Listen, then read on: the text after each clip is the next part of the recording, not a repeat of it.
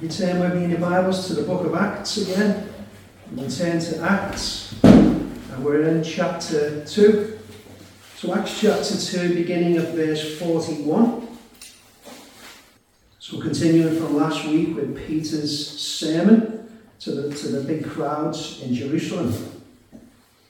He concluded the message, and verse 41 says So, those who received his word were baptized and there were added that day about 3,000 souls.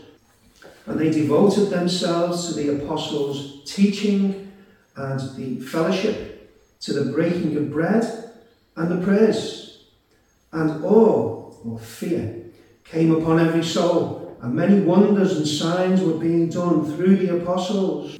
And all who believed were together and had all things in common and they were selling their possessions and belongings and distributing the proceeds to all as any had need. And day by day, attending the temple together and breaking bread in their homes, they received their food with glad and generous hearts, praising God and having favour with all the people. And the Lord added to their number day by day those who were being saved. Amen.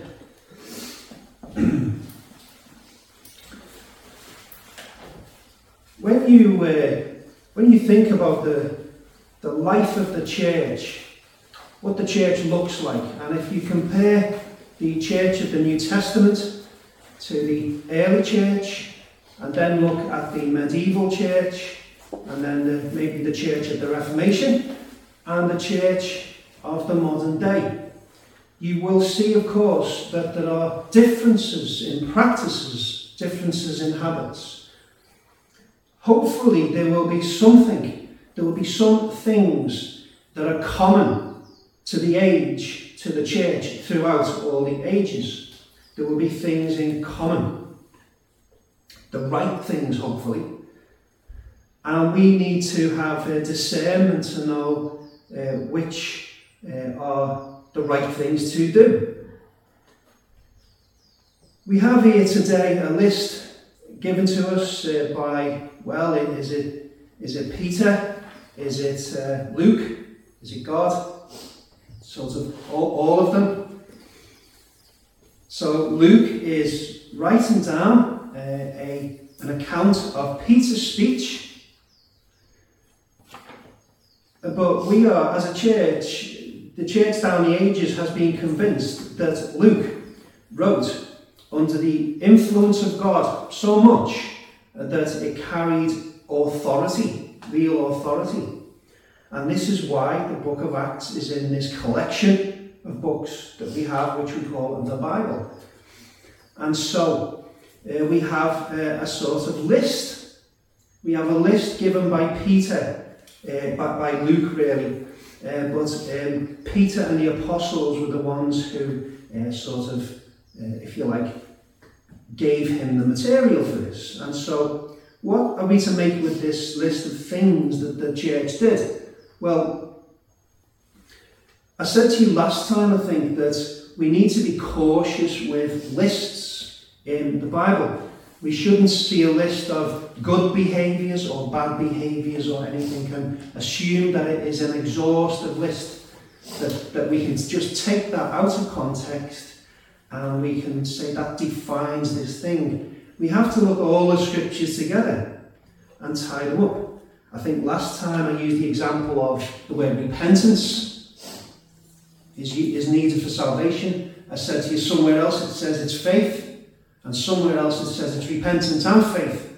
That's why we need to have a, a view of the whole Bible together so we get a proper view.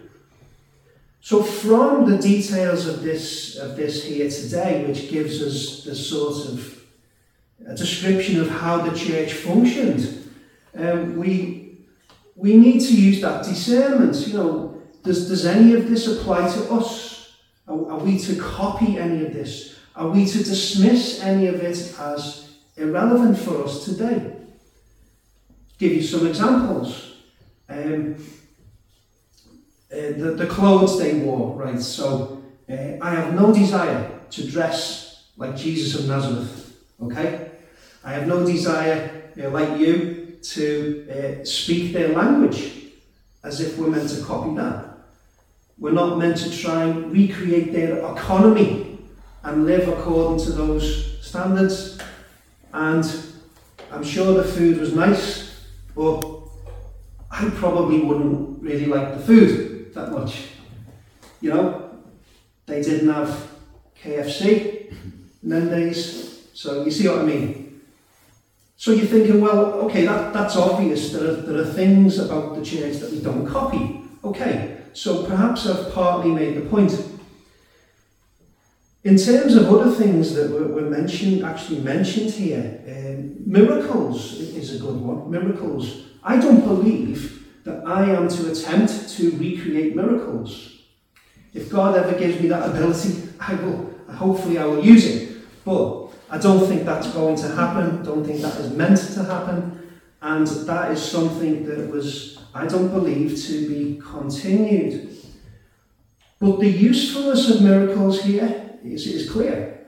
I said to you that this was a transition period from the old to the new. I keep saying this. Well, those miracles and signs and wonders that would have been attractive to the Jews because that would remind them of those great glory days of the Exodus, which they talk about all the time, those great wonders performed by God. The Jews would be attracted to, to that sort of language, those, those fresh miracles now. God was still at work, except they had to come to terms with the fact that these miracles were endorsing Jesus of Nazareth as the Messiah, the Christ, and also Lord. They were getting taken, if you like, from the old to the new. So, the miracles had their place, but not, I believe, to be continued forever. So, what I'd like to do in the short time we have is to see if we can find out what in here we are meant to copy what we are meant to practice today. The things that were meant to be permanent. So I've um, taken the things that was, was said here, recorded for us, and I've categorized them. I've, I've made five categories of behaviors that I think define the life of the church then and hopefully now. And the, the first two you might think are formal, more formal behaviours, and the others less so. And that might be clearer when I when I go on. But I'm going to start with teaching, which is in fact the first one that is mentioned there. Teaching. So teaching had always been important to, you know, that society, that religious society of Jews. Teaching was important. Now remember, the apostles didn't have a New Testament. They couldn't say, turn up and say, turn with me to First Timothy. First Timothy did not exist. Neither did anything else in the New Testament. They had the Old Testament scriptures, the law. And so the teaching was from there. Paul's letters, well, where was Paul? Paul was still a Jew at this point. Paul was still at home thinking of ways to kill Christians at this point. So the teaching went on, but again, there's something new in it. The teaching the Old Testament, but the saying that the Old Testament points to this man again, this Jesus of Nazareth. it's all pointing to him. So it was Old Testament teaching, but with new revelation mixed into it. So again, you had an element of like continuity because there was recognition that the Old Testament was still scriptures from God, but you had this new way also that it was leading to. It, the word teaching there could be translated, well, is translated in other Bibles, like the King James Bible, as uh, doctrine uh, doctrine. And that word presumably is uh, uh, that word may have been replaced because it sounds a bit dry doctrine. It doesn't sound very, it, it, it, yeah, dry. Some people are put off by, by the word, but of course, doctrine just means those things we believe. So if you believe Jesus died on the cross, that is doctrine. If you believe Jesus loves you, that is doctrine. Okay? And obviously we can go further with doctrine, but doctrine, it's important. No wonder Luther, Martin Luther, said doctrine is heaven. Doctrine is heaven. He, he loved it. He loved learning more about God. The, in terms of uh, who is teaching, well, who is teaching? Well, we have a description of elders in the scriptures for us. We have a description of the qualifications for elders, and one of them is that they must be able to teach. So, not everyone is an elder. So, each congregation, if it is able, should find one or two or more elders, and they must be able to teach. And that obviously suggests that they will be required to teach at some point. They will be called upon to teach. So they need to be ready and able to do that. So it seems as if teaching was shared by this small group of people God had raised up. But from the earliest times, from even within the New Testament itself, the congregations were developing the habit of having one of those elders doing the primary t- uh, teaching. And that person would have um, a sort of teaching oversight. So that's where we get the idea of pastors. It's, uh, it's, that's been a, a very early practice. So you have a pastor and elders too, perhaps. It says also in uh, Colossians, if you have a look in Colossians in chapter 3,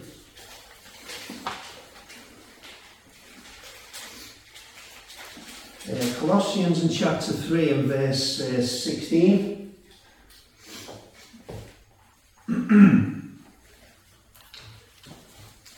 Colossians 3.16 says, to the, this is to the, the congregation now, let the word of Christ, let the word of Christ dwell in you richly, teaching and admonishing one another in all wisdom, singing psalms and hymns and spiritual songs with thankfulness in your hearts to God. So the congregation is being told uh, that they should be involved in some type of teaching. So, you might remember that I uh, spoke about evangelism and I said we may have evangelists and we may have people who uh, we, we pray for that God would raise up to, to, to, to, to, to go out into the harvest, you know, and lead people to Christ. So there are definitely people who God gives unusual gifts to, But also the scriptures say that everyone is an evangelist in a sense, maybe to a lesser degree. But everyone is meant to spend their lives looking for opportunities to give an account for the hope that is in them. And so, in the same way, yes, we have appointed teachers, but in another way, we are all teachers. When the Word of God comes and dwells in your heart and you have confidence that you understand it, you can then use that and speak to someone else and teach them or encourage them and admonish them. And you are involved in teaching. And um, in fact, it says that one of the methods of teaching is singing the Psalms. Singing the Psalms. We, uh, we teach each other God's word that way.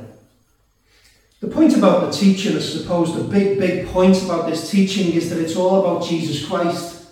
It's all about Jesus Christ. So I, you know, I've spoken to you about a whole load of different things, and I may not have mentioned Jesus Christ in every sentence, but I expect by now you're getting the impression that we're to have Christ in the forefront of our minds so that when we hear something from the pulpit or when we read something, we're thinking about how it refers to Jesus.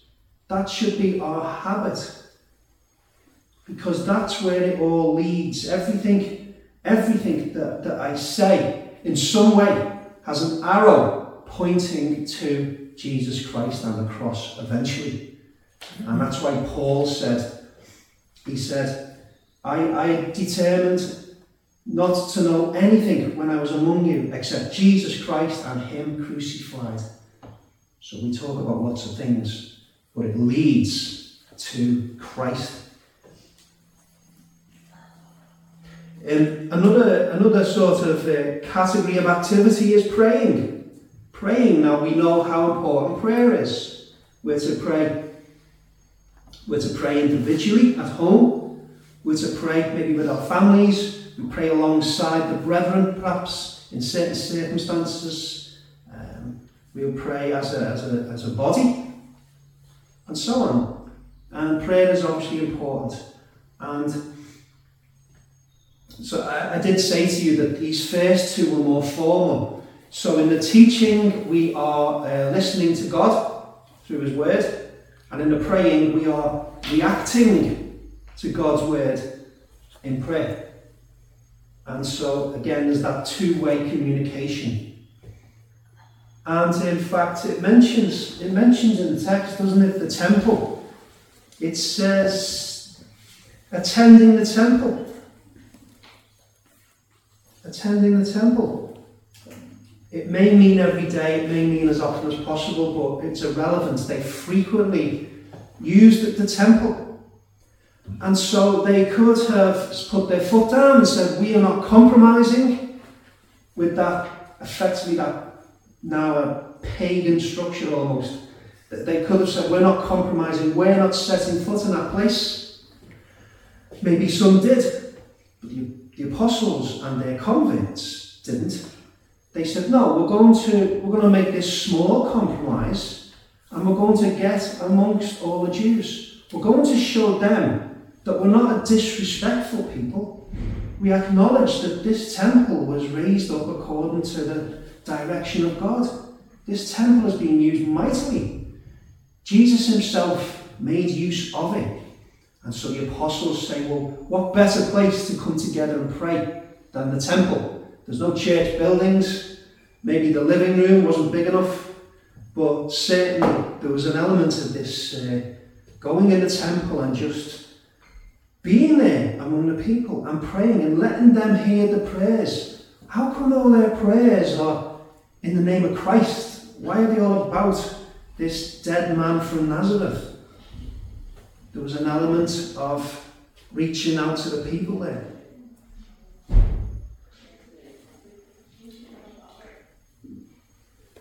This is someone coming in or someone else. In the early church, a man called Ignatius, uh, not the not the renowned papist later on, Ignatius from the early church. Uh, after the apostles were all dead, the churches were still in existence. The church at Rome was still there. The Ephesian church was still there. And of course, the larger church would write letters. They would continue to write letters. Okay, maybe not inspired, but certainly uh, encouraging and, for the most part, biblical. and so Ignatius wrote to the Ephesians and the church at Ephesus and said, uh, he said to them, Seek then to come together more frequently, to give thanks and glory to God. For when you gather together frequently, the powers of Satan are destroyed, and his mischief is brought to nothing by the concord, by the agreement of your faith. He says, Come together more frequently than you do because when you meet and you praise God and you pray, you're causing untold damage to the kingdom of Satan. You, things change, you know. Uh, you might say that as a result of us meeting here today and praying to God and asking Him to do things, that we are causing damage to the kingdom of Satan. It mentions praise in the text as well. Praise now, uh, praise is found in prayer. Obviously, when we pray to God, we praise Him. That's part of it. Uh, but also, again, it was through uh, the Psalms, to, to, the, to the singing of these spiritual uh, songs that they would praise God. So we have teaching and we have praying, you know, at the very core of the activity church. But there's more to it than that. There is more to it than that. There is also mention of things like getting together, just cooperating, participating, fellowship. Fellowship is the word used here. What does it mean? It means to, what I said, it means to meet together, to be involved, to uh, cooperate with one another. It says there, it uses the word together. Together. So together means in the same room. It can mean in the same on the same Zoom call, but that's not quite as good, not by a long way. It really means in each other's presence. And the uh, there is a strong tradition, can't speak about other parts of the world, there's a strong tradition in the modern Western church for um, Sunday worshippers. And there, are, there, there have been many, many, untold millions of believers who have got into a habit of leading up to a Sunday. They will say, We better get ready, it's time for church. And so they'll dress how they think is appropriate, and they'll make the way to this to their meeting place and they'll make sure all the arguments have stopped before they get out the car or before they walk in the door. And they, smile and then they'll sit and they will uh, listen to a sermon and they will sing some familiar songs and then they'll go home. Then they'll get on with their lives. Then they have a full week then before they have to think again about oh it, it's it's church time again and that is the, the Sunday morning worshipper. And really, that habit is strong in our, in our religious, in our Christian culture, if you like. It is strong. But it is almost the exact opposite of what the apostles did and what I think is the right thing to do. They present themselves here like a family, like a family not some like members of a, a society or a golf club, a family of sorts. And when, when a, a body of God's people acts like a family, then effectively they, they create, not, not, not the building, but the, the community of the believers is a little patch of a small territory of the kingdom of God on this earth. That's what they create, that's what we create a small patch of the kingdom of God. And if we are doing that in sincerity, the world will notice. The world will notice something different. The people out there have seen people go to church. That's nothing. They've seen that their whole lives. Oh, it must be Sunday, uh, they're coming to church again. But do we not want them to see instead a family, an actual community, seen by people, having an impression on them? I, I just, um, there this happens a lot, but there are a number of things in my life right now which have come together at the same time about the same theme. I, you know, I picked a book off the shelf a week ago, a week and a half ago, and didn't know it was about this. And I didn't know I was going to be up to this, this bit. And, and then I've had conversations with people and it's all saying the same thing, which is that we need to think about our Christian community somehow. What, what can we do? In this book, anyway, there was an example. I thought it was an interesting example. Uh, three Christians decided they wanted to immerse themselves in the community, so they, they these, these couples or families they decided they would buy houses next door to each other on, on a big housing estate. So imagine, imagine going to Croxteth Park Estate and, you know, three people buying houses next door to each other to, to reach into that community. And I'll say that that's very rare because I imagine there'd be far, far more uh, couples, well, maybe especially women, who would say, I, I don't I don't want to live there. I want to live I want to live somewhere there that's got, it's by the by the coast. It's got a bigger garage.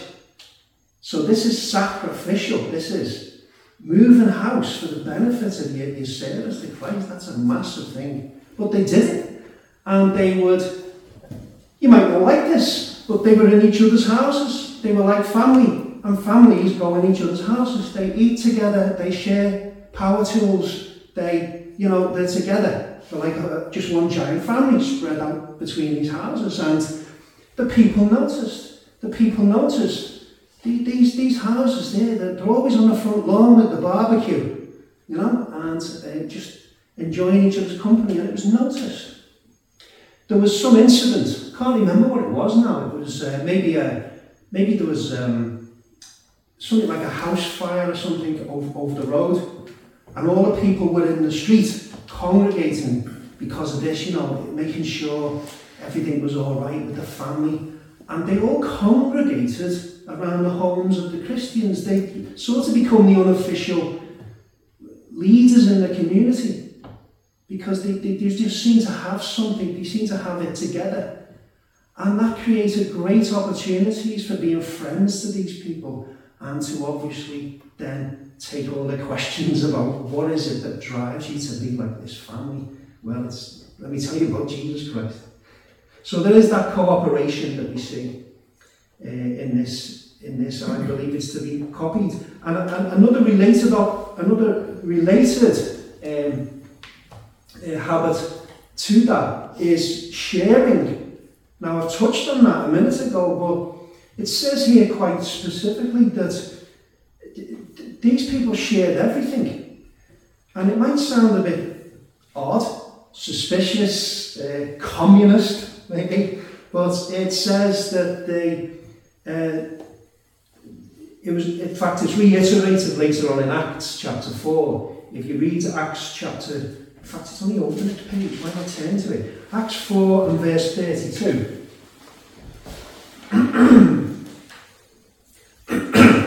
excuse me, uh, you have turn on the page to Acts 4 and 32 says, Now the full number of those who believe were of one heart and soul. And no one said that any of the things that, that belonged to him was his own, but they had everything in common. Now,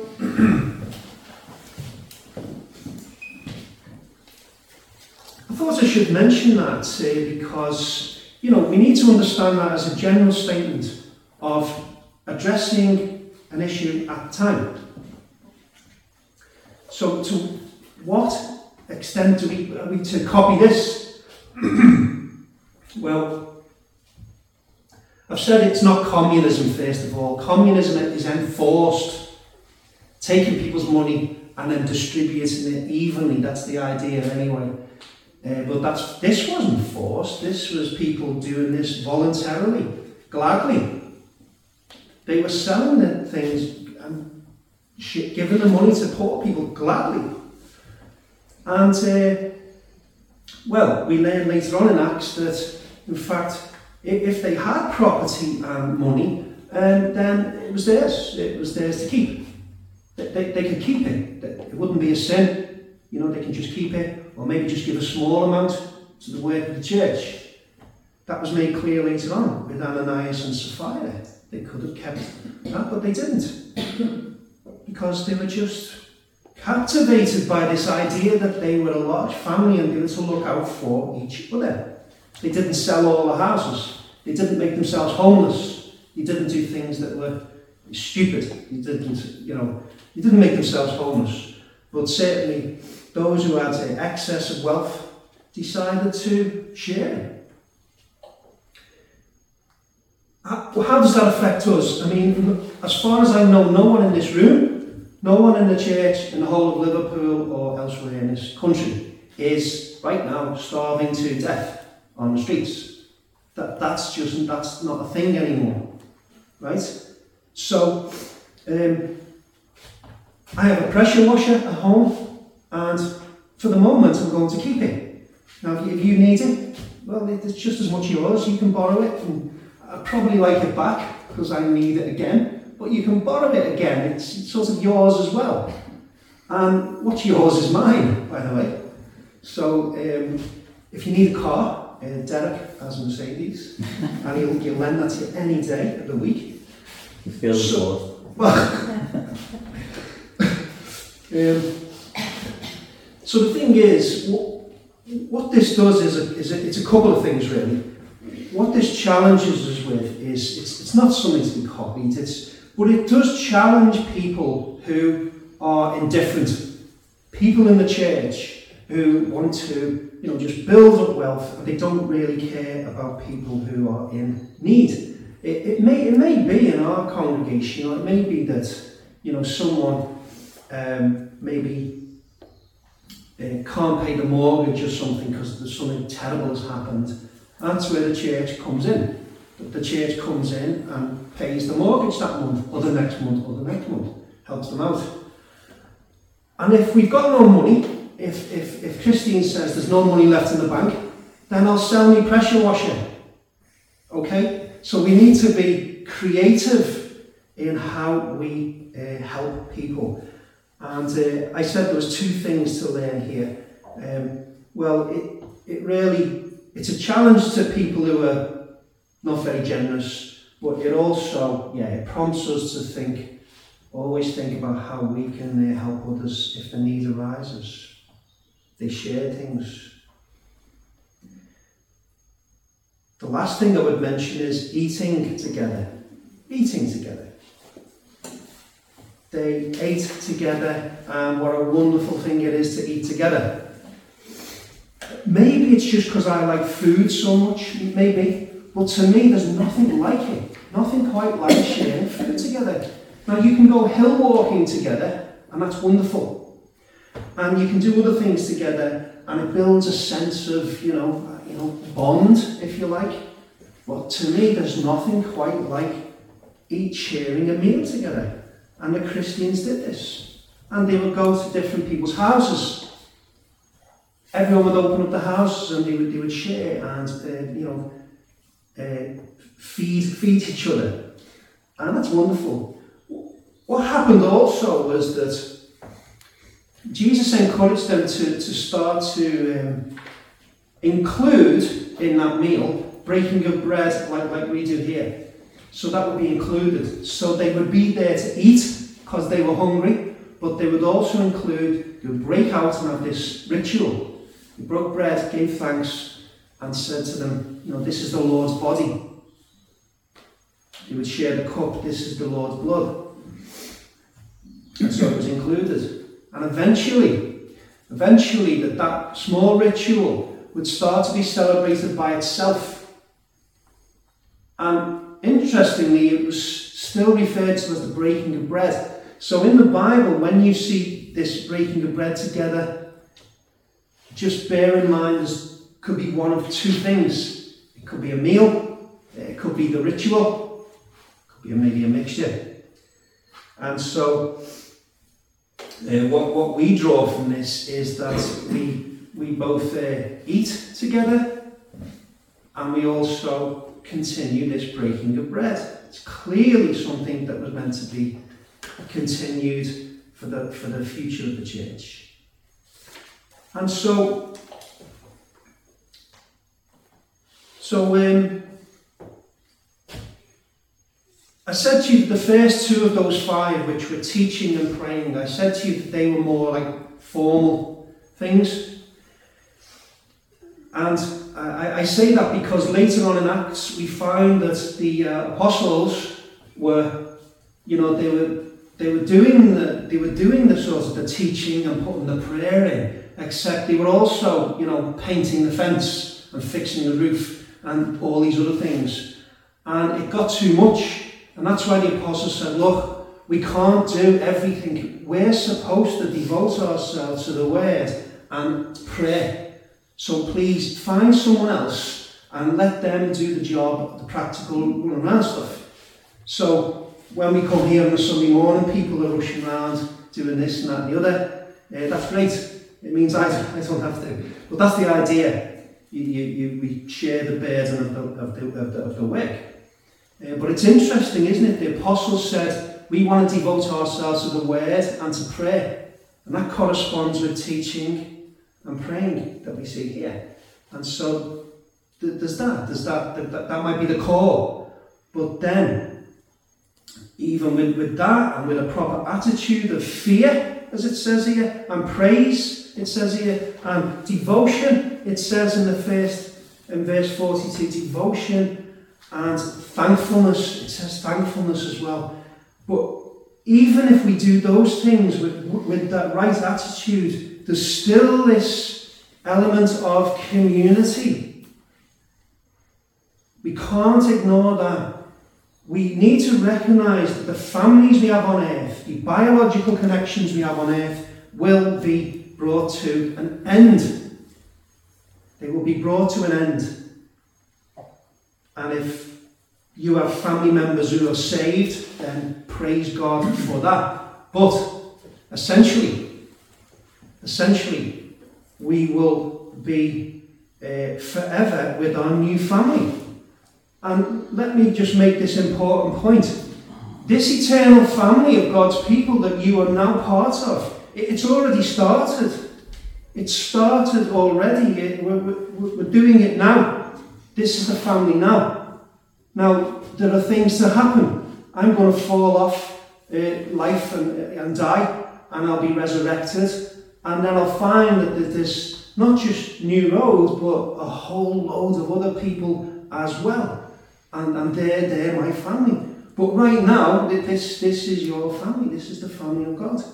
So we need to start, uh, you know, acting like this and fostering those relationships between ourselves. We're a family. The didn't mention it in the passage, but we know that alongside that activity there was evangelism. There was direct evangelism. Going out and telling people about Christ Jesus and the cross. There was that. But it wasn't only that. It was the it was the, the life of the church seen by men that caused that were that brought about these conversions. We have to make sure that we're not simply speaking about Jesus, but we look like the family of Jesus. Our whole lifestyles, and especially how we interact with each other and how the people around here see us. That's important. That's part of our witness. So, for our own situation, what can I say really, except that uh, if you, if maybe this is familiar to you, and you think, well, that's already what I'm doing, then, that, then that's brilliant. And if this is slightly unusual to you, then I offer this to you as something to think about. Think about in the year ahead, what changes might we need to make to just increase our fellowship, increase the family principle, so that the life of this church it might be that of the one that Jesus left for us. Amen.